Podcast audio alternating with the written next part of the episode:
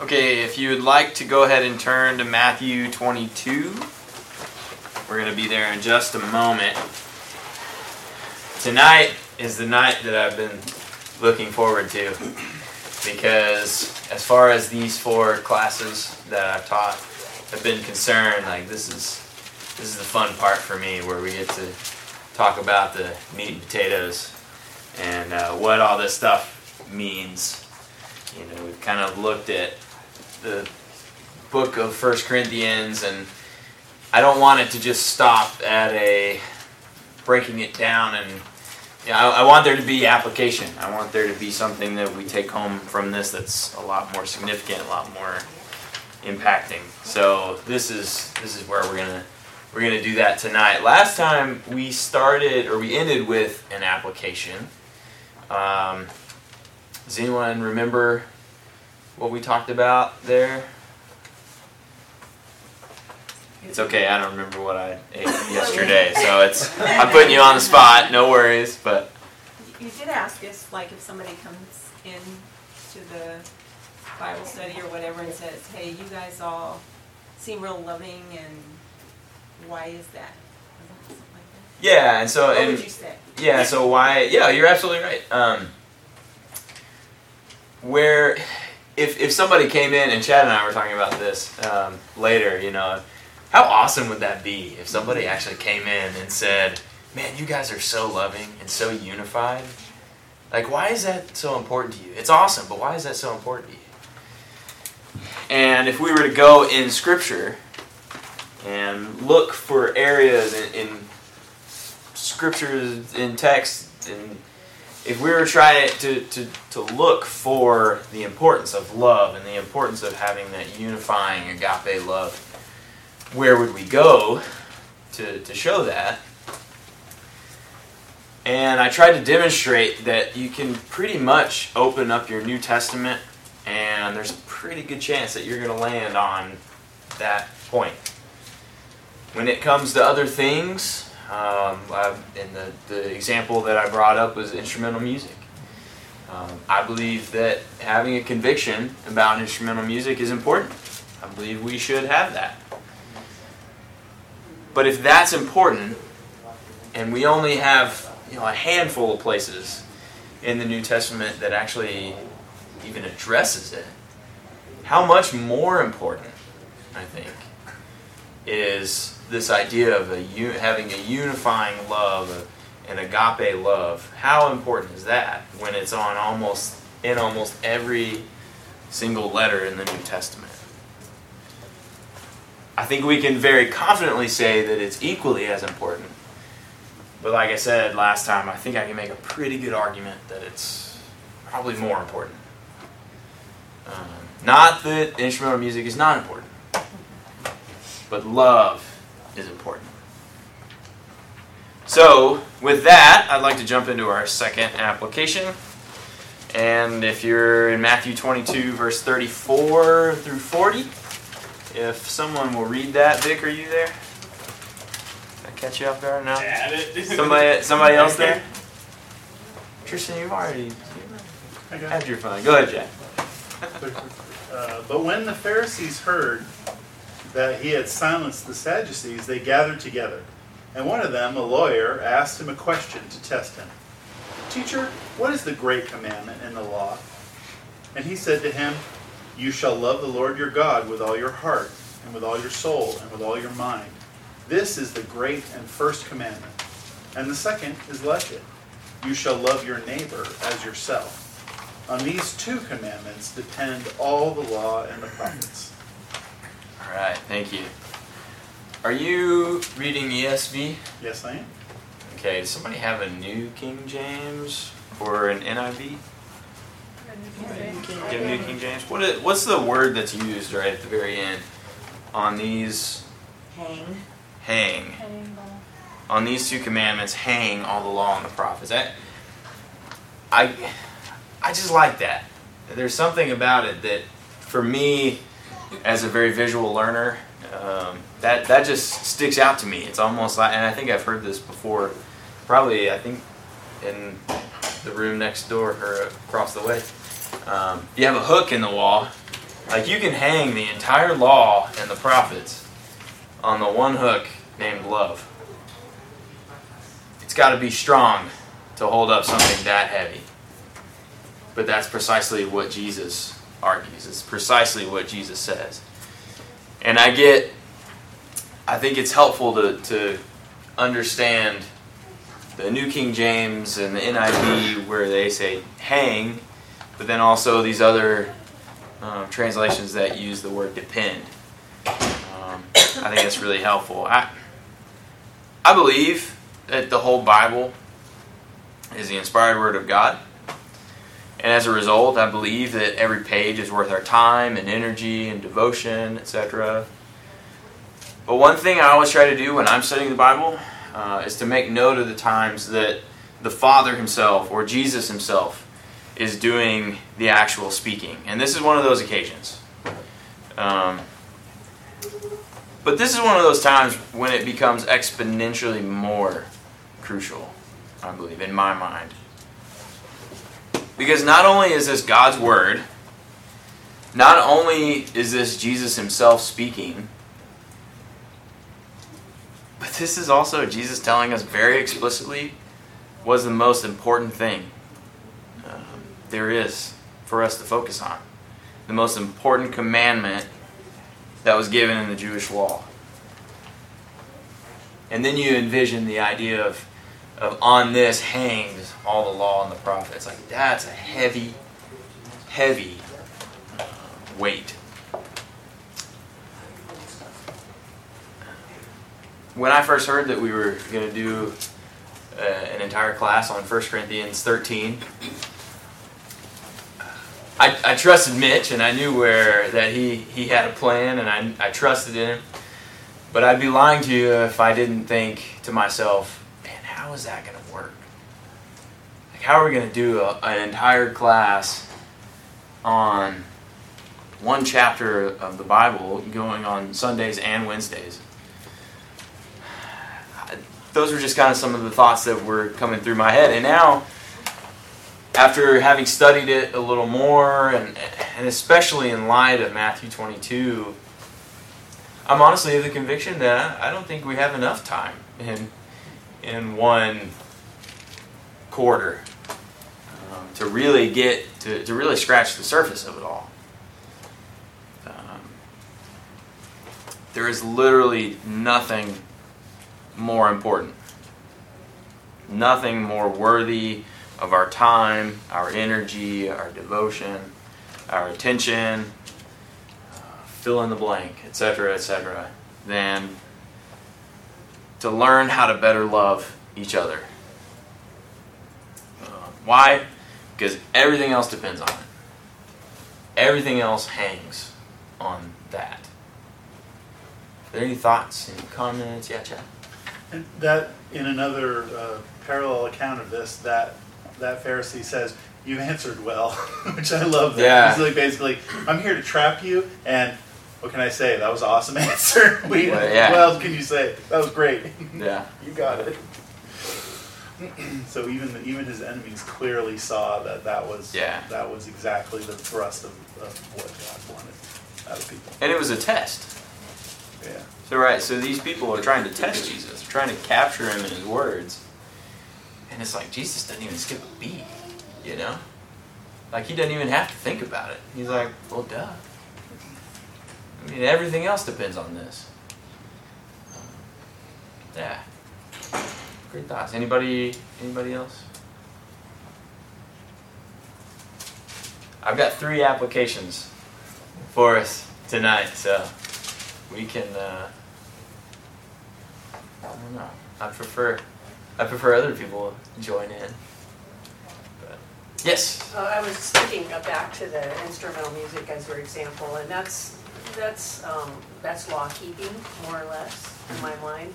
It's the do's and the don'ts, but the foundation is love, which surrounds everything else. You build on that, and all the other things kind of fall in together. Yeah. And so last time, there was a question that came up about, okay, why is instrumental music? Why is that a thing?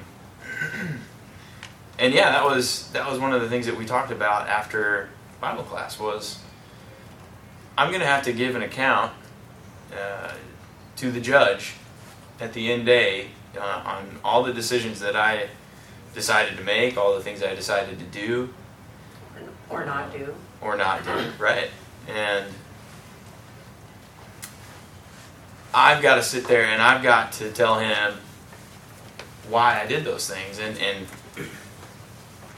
I can very confidently say, out of love. Yes. I can very confidently say, out of love. Out of love for him.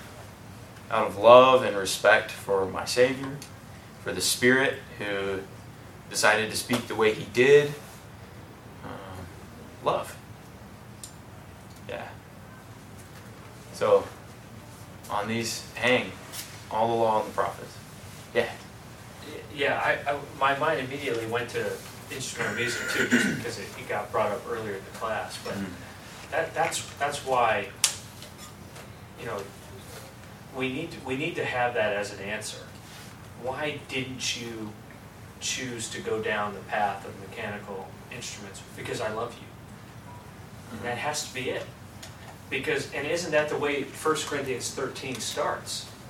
Like, if I give my body to be burned, if I, you know... You can do some great things. I can do some awesome things by faith, you know, just saying book, chapter, and verse.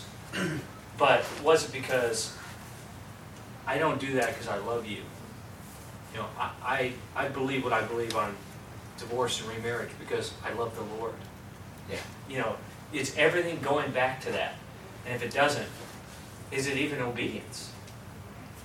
Yeah, and I mean, truly. Imagine the shift that can take place when we start looking at everything through the lens of love. Because I've been guilty of this. I've been guilty of when somebody asked me about instrumental music. Man, I remember a time in high school where somebody asked me about instrumental music, or no, it was baptism, and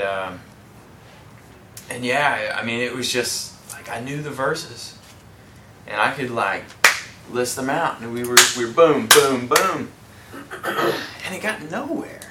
It got absolutely nowhere. Imagine what kind of difference there could have been if I had approached it differently, in the sense of, okay, this isn't what I'm not going to approach this as what I have to do. I'm going to approach this as, I get to do this because this is a way that I can show that I love my Savior. That I love His people, and I love the Father. I think it's that important. I think you're absolutely right, Alan. I think it's that important. And if we can change the way that we think and talk about things, and when we can start including love in everything, I think that's where some big changes will be made in people's hearts. Yeah. Anybody else? Yeah, go ahead. Well, you know, we have a gentleman that we work with. He's got a heart of gold with regards to trying, but, you know, this is a conversation that's come up several times, and what's so interesting is so many people misunderstand what love is. It's their lens to color glasses of love. It's, I love worshiping him with music because it's something I'm good at, it's a talent I have, so this is how I worship him. So it's important to salt it in with that. It's because I love the Lord, it's because I love the Savior and the fact that He gave His life for me and all this. I love His law because it guides me. I love His, I mean, you know, however you want to season it in, but, you know, I love His restrictions and His freedoms that He gives me. Yeah. And, you know, because people think that they have liberties in their love when it's their lens on love. It's, they love music, they love playing an instrument, so they think that that's acceptable worship. So yeah, that's a whole nother perspective on it. I think you're absolutely right. How much how important is this class, there's another reason right there. Yeah, I mean, yeah, absolutely. I actually think this is what I was going to say. The very first, verse 37, I just love how it's worded, because it's, you know, you love the Lord thy God with all thy heart, all thy soul, and all thy mind. There's not room for anything else. It can't be, but I love music too. It's like, if it's all encompassed within that lens, or with that, you know, looking through that first, with every bit of your being, you know, you're going to find your way, you know. You're going to stay true to that love.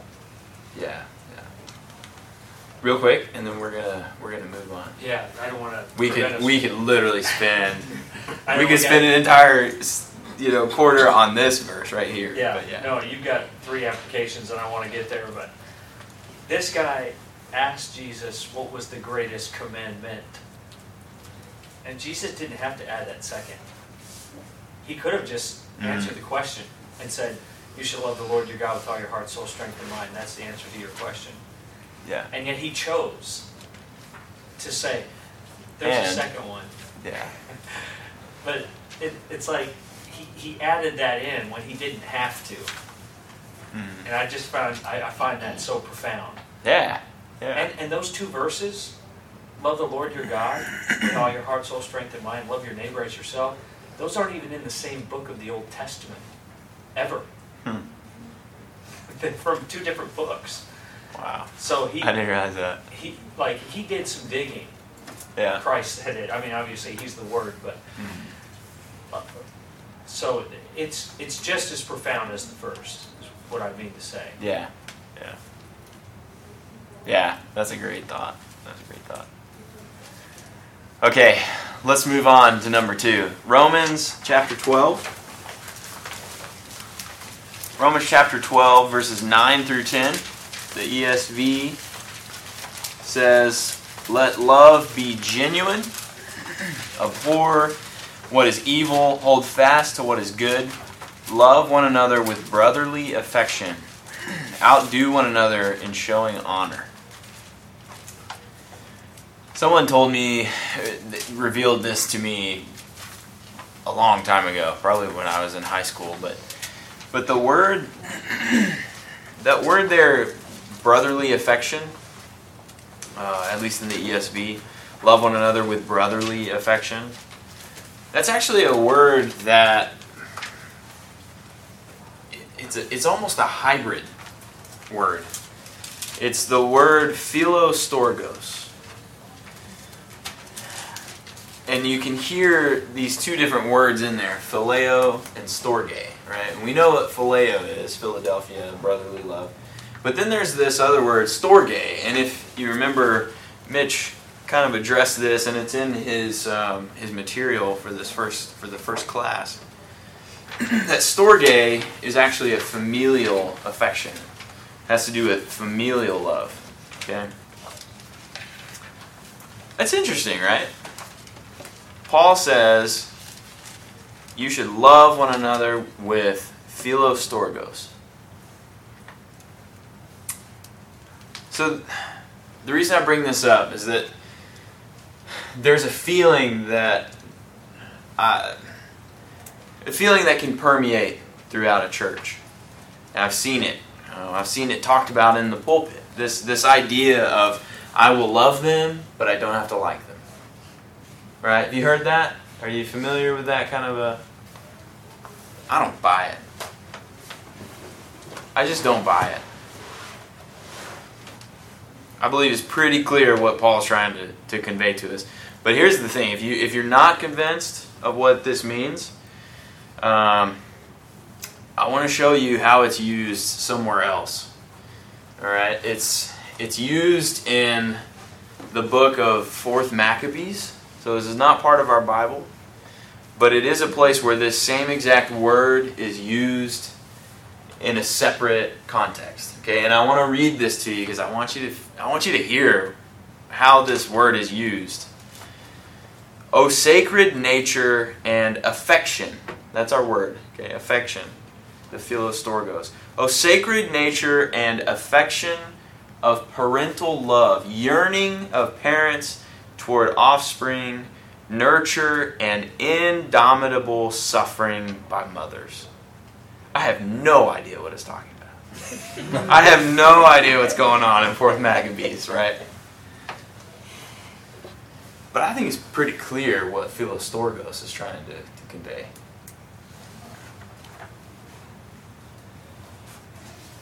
Do you feel that way towards your brothers and sisters here? That there is a sacredness and a yearning and, my personal favorite, an indomitable suffering? Do you have those? Is that the way you feel? Do those exist when you consider this family? Because after all, that's what we are. We're a family.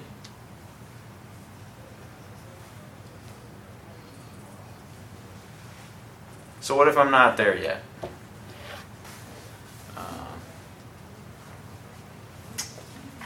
What if there is someone in this family that you don't particularly like? Maybe they're hard to get along with. Maybe they rub you the wrong way. They come off as hard, or they come off as cold.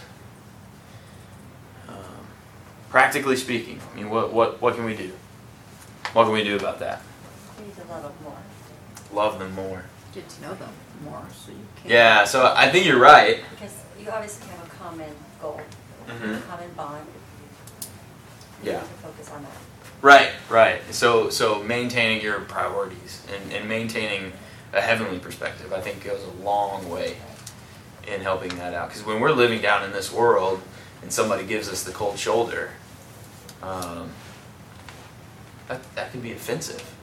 How dare you? You know?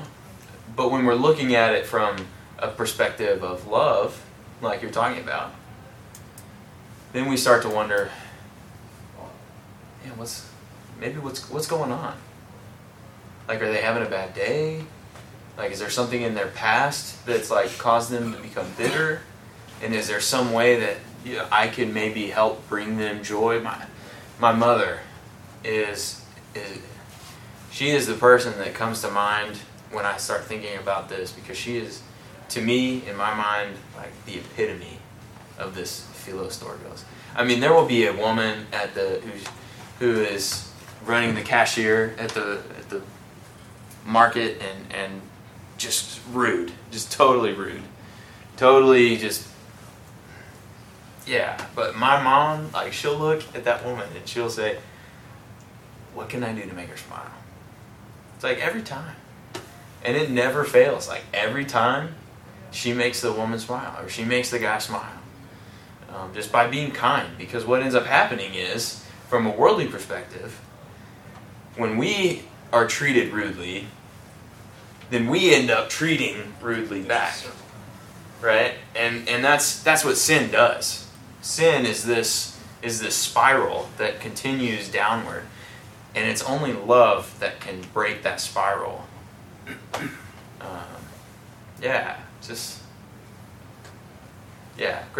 Great point. I'm sorry, you had said something. You just said getting to know them. Yeah. I mean, once you know them, like you were just saying, you know, where they're coming from more, then it's easier. Sure.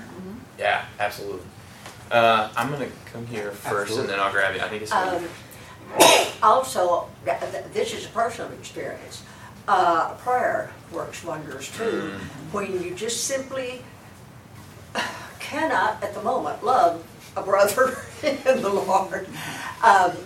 Back when we were in Texas, this brother, he and my husband had been elders together, and he hurt our family pretty badly. And I kept thinking, it went through my mind, you will forgive, you will be forgiven as you forgive. And I thought, I've got to forgive him, but I couldn't do it. And so I thought, well, pray.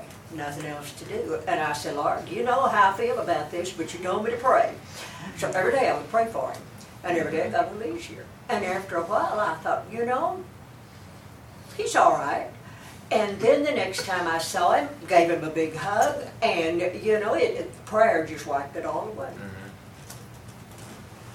And it was a wonderful... I want a high five. That was awesome. I love that. It was such a wonderful feeling that just washed over me when I realized I love that man again. Mm-hmm. How liberating. Yeah, it was. How liberating, absolutely. Totally. Mm-hmm. Yeah.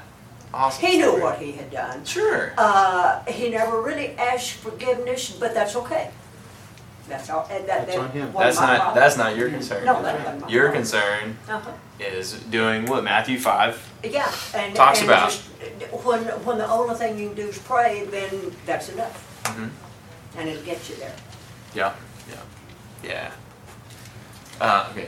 Sorry. I was just going to say, what I think gets in our way of that, and we all struggle with it at some point, is a lack of humility.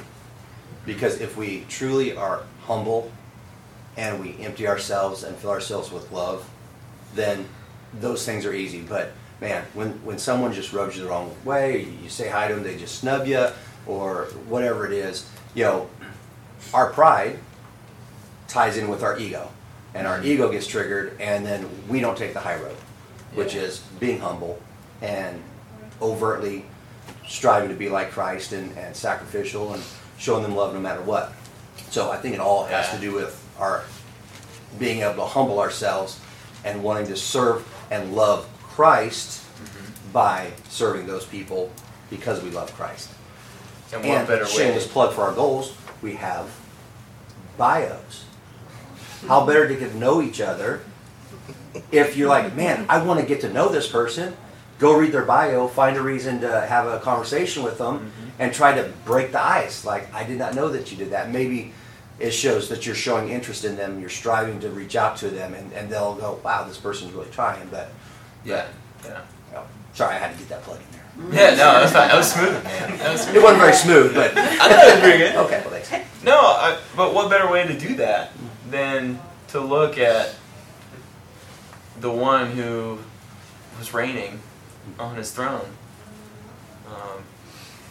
and decided to give it all up? I mean, what better way? I mean,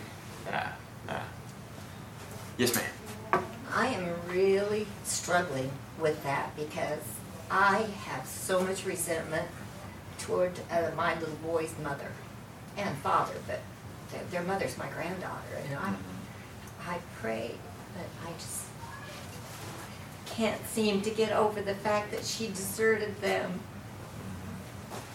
and went in a terrible direction. I can't imagine. And I it's so hard for me to even like her, much less love her, you know. I've tried prayer. Maybe I'm not praying fervently enough because I have so much anger toward her and her husband, her dad, but especially a family member. You know, just, and I don't know what to do. Well, I don't think there's anyone in here who thinks poorly of you for saying that.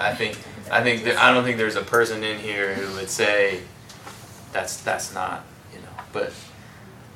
But as a family here, like, we want to help. Oh, this family's been wonderful to me. Yeah. So I'm gonna grab Alan and then I'll get you. It's tough when you're in the middle of it, because we don't know the end of the story. But it's very, very possible that what has happened will end up being spiritually beneficial to the great-grandsons. I just was up in Prescott, and one of the elders, his dad walked out on him, that family, when he was 10. His mom divorced him and then remarried a member of the church, and that's how their family got involved and found the gospel. And my boys obviously were deserted, one in a hospital, one in a park, and shame on them, or maybe not. Who knows what their situation was? They couldn't take care of them, whatever. But the end of the story, sometimes, you can kind of look back, kind of like Joseph did, and be like, God used this for good. Yeah. So it may take a while, but maybe the case. And I don't think it's wrong to look at those situations like that and say, that's wrong. That's just wrong. But God can use wrong for good. Yeah. That's really what I'm saying. Yeah, you're absolutely right. But before that, God made us to have the feelings that we have. Okay, and our feelings are not inherently wrong. Right? You can turn your anger into something that's wrong, but God was angry when His people, whom He had just entered into a covenant with, decided to go worship a golden calf. He was furious. He was about to wipe them off the planet. He was about to start over with Moses. God was angry. And I don't think it's wrong to be angry, but I think when we can come full circle and try to just shoot for that higher ground, that heavenly perspective, and to realize that God can turn really, really bad things into wonderful things. That's powerful. I think that's a God worth serving and loving. Yeah. Just and then we're gonna move on. Just one thought. So, and you're right. We're all made with affections and that, and it's very tough in those situations. But the older I get, the more I realize I'm praying against the sin. Mm. And the devil is the one that put it there.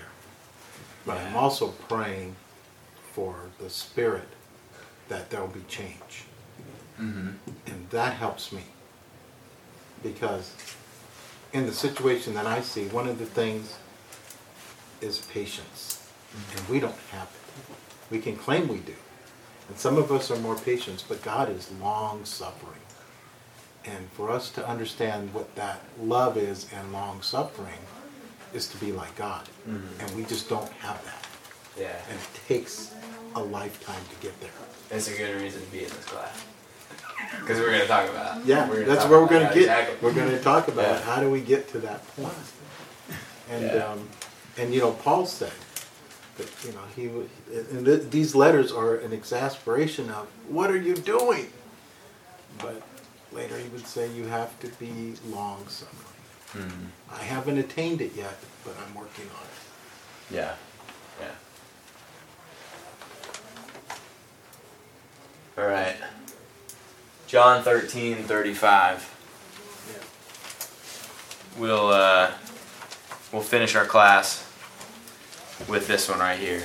This is an appropriate way to finish it off. Somebody read that for me. By this all men will know that you are my disciples, if you have love for one another. Okay. Chad, you started talking about this verse. And last Sunday. So we're going to dive into it. But I started to think about this verse. As all people know that you're my disciples. Yeah. We have love for one another. Blank. By this, all people will know that you are my disciples if blank. We all know the answer that Jesus gives, but what's one that you might give? What's one that you might think of? I'll give you the first one that came to mind for me. If you are zealous. If you keep my commandments. Yeah, so if you follow the rules. If we'll know that you're my disciples if you know the rules. Yeah, so we've got to know the rules before we can follow them, and way too many people don't think knowing the rules is that important. Yeah, it seems like these days. Mm-hmm. Yeah, so I think that's a good one that we could put in this blank here. What else? If you're right on marriage, divorce, and remarriage. Yeah. So we'll club that in and follow the rules. But yeah. What else? Well, this is kind of tongue in cheek, but like, if you love the unlovable, I mean, we're all unlovable, but what the world views as unlovable behavior. Yeah, but I actually think it's really pretty close to what he actually gives as the answer. If you love one another. And I don't know about you, but I'm pretty unlovable. Like an outward showing of it, because it's very easy to shun. You're absolutely right. It's very easy to shun. Yeah. People when they are being hateful or when they're turning away. Yeah. But what he said is all encompassing of everything that we can put on the right hand side. Right. Yeah. If you strive to be like me. Okay. But he loves. So I'm falling. Yeah, you know. Yeah, no, you're right. I'm kind of thinking out loud as well. If you're holy. Yeah, holiness.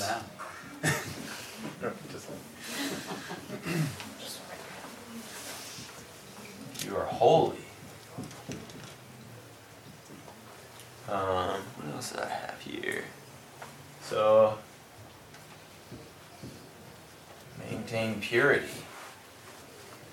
And I guess that kind of falls into this one as well. Follow the rules. Well, in Matthew and the Beatitudes, he says that you're pure. Be pure. Mm-hmm. And you shall see God. So pure. Yeah, but... Pure. If you're a disciple and if you are pure...